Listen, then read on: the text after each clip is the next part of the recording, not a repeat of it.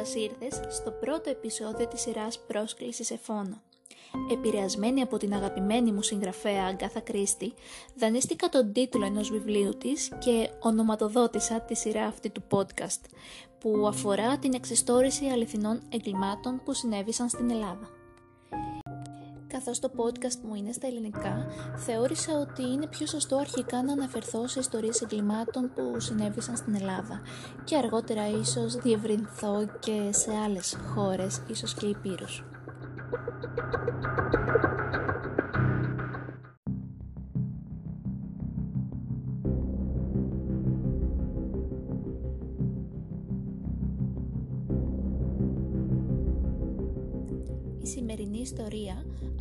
Ένα έγκλημα πάθους μεταξύ της Κάτιας Γιανακοπούλου και του αρχιμανδρίτη Άνθιμου Ελευθεριάδη. Αλλά ας πάρουμε τα πράγματα από την αρχή. Βρισκόμαστε στο 1989 στην Αθήνα. Η Κάτια Γιανακοπούλου είναι 34 ετών, παντρεμένη με τον Γιώργο Γιανακόπουλο και μητέρα ενός μικρού αγοριού. Ζει με την οικογένειά της στην Καλυθέα, ενώ επαγγέλλεται πλασιέ ειδών δώρου.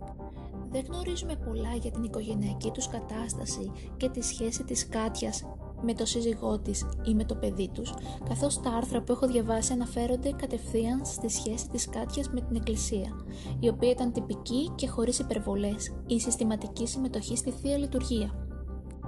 Το 1989 λοιπόν, για προσωπικούς της λόγους, η Κάτια ζήτησε από μία φίλη της να τη συστήσει ένα πνευματικό για να εξομολογηθεί. Τελευταία φορά έχει εξομολογηθεί στην ηλικία των 13 ετών. Η φίλη της της πρότεινε να πάει στην Παναγίτσα του Παλαιού Φαλήρου. Εκεί ιερουργούσε ο αρχιμανδρίτης Άνθιμος Ελευθεριάδης, ο οποίος ήταν τότε 51 ετών. Ο Άνθιμος Ελευθεριάδης έχει καταγωγή από το κατεχόμενο χωριό Μύρτου στην Κύπρο. Από μικρός έδειχνε κλίση στην ιερατική ζωή και μάλιστα σε νεαρή ηλικία είχε μπει καλόγερος στη Μονή Αγίου Νεοφύτου. Το 1971 με 1972 περίπου ήρθε στην Αθήνα ε, να φοιτήσει στη θεολογική σχολή, ενώ παράλληλα διακονεί στη Μητρόπολη Αθηνών. Αργότερα θα κάνει μεταπτυχιακές σπουδές στο Μάντζεστερ της Αγγλίας. Μετά την πρώτη εξομολόγησή της, η Κάτια άρχισε να παρακολουθεί τις λειτουργίες και να εξομολογείται όλο και πιο συχνά στον Αρχιμανδρίτη. Ο άνθιμος την είχε εγωιτεύσει τόσο με την παρουσία του, όσο και με τον τρόπο που μιλούσε.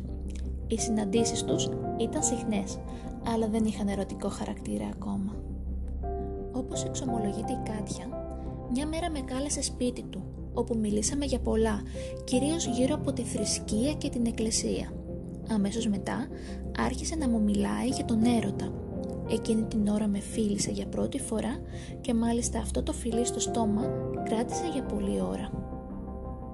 Την επόμενη μέρα η Κάτια πήγε στον Αρχιμανδρίτη και του εξομολογήθηκε όλα όσα είχαν γίνει μεταξύ τους την προηγούμενη μέρα, αλλά σαν να μιλούσε για κάποιον τρίτο. Εκείνος της απάντησε πως είμαστε άνθρωποι και σαν άνθρωποι έχουμε ανθρώπινες αδυναμίες. Με αυτό το άλοθη λοιπόν ξεκίνησε μια θυελώδης σχέση που κράτησε για χρόνια, αλλά δεν είχε αίσιο τέλος. Για την Κάτια πια η οικογένειά της είχε περάσει σε δεύτερη μοίρα και είχε αφιερωθεί στον άνθιμο. Οι συναντήσεις τους ήταν τακτικές, τρεις με τέσσερις φορές την εβδομάδα. Όσο περνούσε ο καιρός, η ερωτευμένη πλέον Κάτια δενόταν όλο και περισσότερο με τον άνθιμο. Η ζωή της περιστρεφόταν γύρω του, ενώ είχε φτάσει σε ένα σημείο να του δίνει τεράστια χρηματικά ποσά, τα οποία σήκωνε από την τράπεζα, κρυφά όμως από το σύζυγό της. Ο Αρχιμανδρίτης της είχε πει πως ήθελε να φτιάξει ένα μεγάλο εκκλησιαστικό έργο και γι' αυτό χρειαζόταν τα λεφτά. Σύμφωνα με τους ισχυρισμούς της ίδιας, το συνολικό ποσό που έδωσε στον άνθιμο όσο καιρό ήταν παράνομο ζευγάρι ξεπέρασε τα 27 εκατομμύρια δραχμές που είναι γύρω στα 82.000 ευρώ. Ταυτόχρονα με τα χρήματα, το διάστημα που είχαν σχέση, του είχε αγοράσει άμφια, κλιματιστικά και έπιπλα. Η ρήξη στη σχέση τους ξεκίνησε πέντε χρόνια μετά τη γνωριμία τους και την ερωτική τους σύνδεση, όταν ο Αρχιμανδρίτης απολύθηκε για άγνωστο λόγο από την εκκλησία του στην Ελλάδα και μετατέθηκε στο Λονδίνο, στο Acton Town και στον Άγιο Νικόλαο. Αυτή ήταν η αρχή του τέλους, όχι μόνο για τη σχέση του ζευγαριού, αλλά και για τη ζωή του άνθιμου. Από τη στιγμή που ο Αρχιμανδρίτης έφυγε από την Ελλάδα, άρχισε να γίνεται ψυχρός και να αποφεύγει την Κάτια. Αντίθετα εκείνη ένιωθε τόσο ερωτευμένη που συχνά ταξίδευε μέχρι το Λονδίνο αυθημερών, μόνο και μόνο για να τον δει μερικές ώρες, αφήνοντας το γιο της στην πεθερά της και γύριζε το ίδιο βράδυ ώστε να μην το καταλάβει ο άντρας της ότι έλειπε. Παρά τις προσπάθειες της Κάτιας και τα συνεχόμενα ταξίδια, συνειδητοποίησε ότι τα πράγματα δεν θα άλλαζαν και η σχέση έφτανε σιγά σιγά στο τέλος της, οπότε η απογοήτευσή της άρχισε να γίνεται οργή. Ξεκίνησε να ηχογραφεί τις αραιές πια ερωτικές του συναντήσεις για να μπορεί αργότερα να τον απειλεί. Αλλά ο άνθιμος ήταν ακόμα πιο ψυχρός. Όταν μάλιστα το Σεπτέμβριο του 1996 η Κάτια πληροφορήθηκε ότι ο άνθιμος βρέθηκε στην Ελλάδα για να ψηφίσει και δεν την είχε πάρει ούτε ένα τηλέφωνο, κατέρευσε. Στις 7 Μαρτίου του 1997 οι δύο τους συναντήθηκαν στο σπίτι του Αρχιμανδρίτη στη Νέα Σμύρνη, στην Ελλάδα. Ο καυγάς που ακολούθησε ήταν σφοδρός και η Κάτια τραυμάτισε τον άνθιμο με ένα μαχαίρι, ελαφρά στο λαιμό. Τους επόμενους μήνες, εκείνη επιδίδεται σε έναν απεγνωσμένο αγώνα να επικοινωνήσει με τον άνθιμο, αλλά εκείνος δεν ανταποκρίνεται στα καλέσματά της, την αποφεύγει και σε πολλές μάλιστα περιπτώσεις υποδίεται πως δεν την γνωρίζει καν.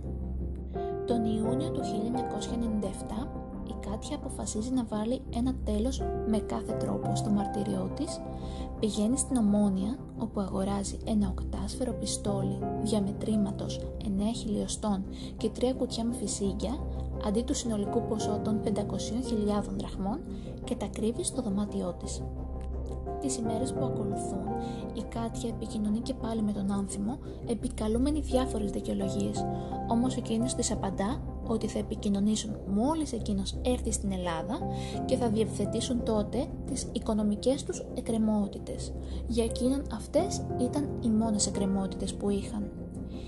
Ήταν λοιπόν 20 Ιουλίου του 1997 όταν η Κάτια τηλεφώνησε στην εκκλησία που ιερουργούσε ο άνθιμος στο Λονδίνο ζητώντας τον Αρχιμανδρίτη. Οι συνεργάτες του της απάντησαν πως βρισκόταν ήδη στην Ελλάδα. Όταν τον κάλεσε στο κινητό, εκείνος της αρνήθηκε να συναντηθούν και της υποσχέθηκε πως θα επικοινωνούσε μαζί της την επόμενη μέρα.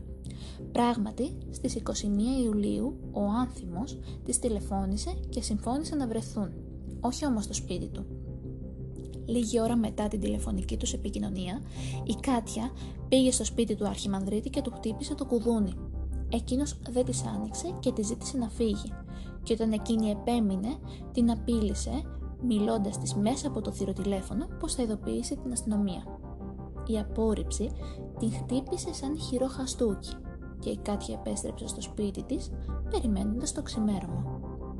22 Ιουλίου 1997 η Κάτια ζητάει από το σύζυγό της να της ετοιμάσει πρωινό, βγάζοντας ταυτόχρονα από την κρυψώνα της το όπλο και τα φυσίγγια που είχε αγοράσει. Επικαλέστηκε ένα πρωινό ραντεβού και έφυγε από το σπίτι της περίπου στις 8.30. Οδήγησε το αυτοκίνητο του κουνιάδου της που του το είχε ζητήσει για να κάνει κάτι δουλειές και πάρκαρε λίγα μέτρα μακριά από την είσοδο της πολυκατοικίας του Άνθιμου, στην οδό Φιλαδελφίας 8 στη Νέα Σμύρνη. Παρέμεινε μέσα στο αυτοκίνητο για περίπου δύο ώρες, περιμένοντας να τον δει να βγαίνει από το διαμέρισμά του. Η Κάτια είχε ντυθεί λίγο πιο προκλητικά. Φορούσε μαύρα δερμάτινα ρούχα, μπερέ, μαύρα γυαλιά ηλίου και μία ξανθιά περούκα, την οποία της είχε αγοράσει ο Αρχιμανδρίτης για τις μυστικές τους συναντήσεις. Γύρω στις 10 η Κάτια είδε τον Αρχιμανδρίτη να βγαίνει είτε από το αυτοκίνητό του είτε από το σπίτι του. Υπάρχουν δύο διαφορετικές εκδοχές γι' αυτό. Ο Αρχιμανδρίτης την κοίταξε στα μάτια, κατάλαβε ποια ήταν και γυρνώντας την πλάτη η Κάτια δεν άντεξε αυτή την απόρριψη. Τότε τον πυροβόλησε οκτώ φορές μέχρι να τελειώσουν όλες οι σφαίρες που είχε μέσα στο όπλο ο άνθιμος έπεσε αιμόφυρτος στη μέση του δρόμου και εκείνη πανικόβλητη τράπηκε σε φυγή και άρχισε να περιπλανιέται στην Αντική. Καταλητική ήταν η μαρτυρία των υπαλλήλων ενός συνεργείου, οι οποίοι αναφέρθηκαν σε ένα μπλε σουζούκι που απομακρύνθηκε με ταχύτητα. Αμέσως λοιπόν μετά τη δολοφονία, η Γιανακοπούλου μπήκε στο αυτοκίνητο του κουνιάδου της και άρχισε να περιπλανιέται στη Νέα Σμύρνη. Πέταξε σε διαφορετικούς κάδους το όπλο και τα φυσίκια και το γεμιστήρα και εγκατέλειψε το αυτοκίνητο. Μεταξύ έφτασε στην Ομόνια από που νίκιασε ένα ποδήλατο. Την πρώτη νύχτα την πέρασε σε μια εγκαταλελειμμένη οικοδομή στην Καλυθέα. Την επόμενη μέρα, και ενώ ο σύζυγος και ο γιος της την αναζητούσαν, πήγε στο Εγάλεο και στη συνέχεια στην Ελευσίνα, όπου διανυκτέρευσε σε ένα πάρκο. Την τρίτη μέρα, και ενώ οι αρχές αναζητούσαν το δράστη, βρέθηκε στη Μάνδρα Αττικής και το βράδυ έφτασε στο μοναστήρι της Παναγίας της Γοργοεπικόου, όπου εξομολογήθηκε σε μία μοναχή την πράξη της. Η μοναχή ειδοποίησε την αστυνομία και η δολοφόνος συνελήφθη.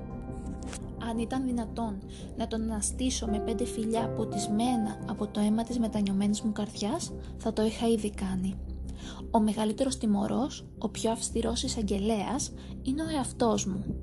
Αναρωτιέμαι μόνο ποια τιμωρία σκληρότερη μπορεί να μου επιβάλλει δικαιοσύνη από αυτήν που επέβαλα εγώ στον εαυτό μου, σκοτώνοντας με τα ίδια μου τα χέρια τον επίγειο Θεό μου. Αυτή ήταν η πρώτη κουβέντα της Κάτιας κατά την απολογία της στον ανακριτή. Η δίκη της έγινε τον Νοέμβριο του 1998. Σε όλη την ακροαματική διαδικασία, ο σύζυγος και ο γιος της ήταν στο πλευρό της. Η ίδια, άλλοτε ψύχρεμη και άλλοτε κλαίγοντας με χυμαρόδι λόγο, περιέγραψε στους δικαστές, τους ενόρκους και τον εισαγγελέα πώς γνώρισε τον Αρχιμανδρίτη ενώ είχε πάει για εξομολόγηση, πώς σύναψε ερωτικό δεσμό μαζί του και πώς στη συνέχεια εκείνος αντί για το αρχικό πάθος άρχισε να της δείχνει αδιαφορία. «Είμαι ένοχη», παραδέχτηκε, αλλά άλλος είναι ο ηθικός αυτούργος, εννοώντας τον Αρχιμανδρίτη. Ο πρώτερος έντιμος βίος της και η ανάρμοστη συμπεριφορά του άνθιμου σταθμίστηκαν από τους ενόρκους ως ελαφρυτικά. Με τις δικές τους ψήφους απέφυγε την ισόβια κάθριξη και καταδικάστηκε σε κάθριξη 20 ετών. Ωστόσο τον Νοέμβριο του 2001 ο εισαγγελέας άσκησε έφεση υπέρ του νόμου και το μεικτό ορκωτό εφετείο της Αθήνας την καταδικάζει σε ισόβια κάθριξη παρά την πρόταση του εισαγγελέα της έδρας ο οποίος ζήτησε να της επιβληθεί ποινή 12 ετών αναγνωρίζοντάς της ότι τέλεσε το έγκλημα σε κατάσταση βρασμού ψυχικής ορμής αλλά και δύο ελαφρυντικά η Κάτια Γιανακοπούλου καταδικάστηκε ομόφωνα σε ισόβια κάθερξη χωρίς κανένα ελευθερικό. Στο σκεπτικό της απόφασης αναφερόταν μεταξύ άλλων ότι η Κάτια ως άτομο εγωιστικό που ήθελε πάντα να γίνεται το δικό της θεώρησε τον εαυτό της αδικημένο από τον Αρχιμανδρίτη, ο οποίος την απέρριψε και αποφάσισε χωρίς αυτή να διακόψει τη σχέση τους. Έτσι αποφάσισε σε ήρεμη ψυχική κατάσταση να τον σκοτώσει σύζυγος της Κάτιας, Γιώργος Γιανακόπουλος, κατέθεσε ως μάρτυρας στη δίκη και δήλωσε πως νιώθει ότι είχε ένα μερίδιο ευθύνη σε αυτή την υπόθεση γιατί λέει δεν αντιλήφθηκε νωρίτερα όσα συνέβησαν. Συγκεκριμένα είπε «Η Κάτια αισθάνεται τύψεις γιατί αφαίρεσε μια ανθρώπινη ζωή. Αισθάνεται όμως τύψεις και απέναντι σε μένα και το παιδί μας. Αυτό το γεγονός έχει σημαδέψει τη ζωή της και όσα χρόνια και αν περάσουν, είμαι σίγουρος πως δεν θα ησυχάσει. Το παιδί μας όμως είναι το αθώο θύμα αυτής της ιστορίας. Η αίτηση ανέρεσης της απόφασης που άσκησε η Κάτια το 2003 απορρίφθηκε. Τον Αύγουστο του 2013, το Συμβούλιο Εφετών Θήβας με βούλευμά του έκανε δεκτή την αίτηση της Κάτιας Γιανακοπούλου και της χάρισε την ελευθερία της, καθώς σύμφωνα με τον νόμο αν και η Σοβίτισσα έχει εκτίσει 16 χρόνια κλειστής φυλακής, έχει υποδείξει καλή διαγωγή και κατόπιν αυτού μπορεί να αποφυλακιστεί.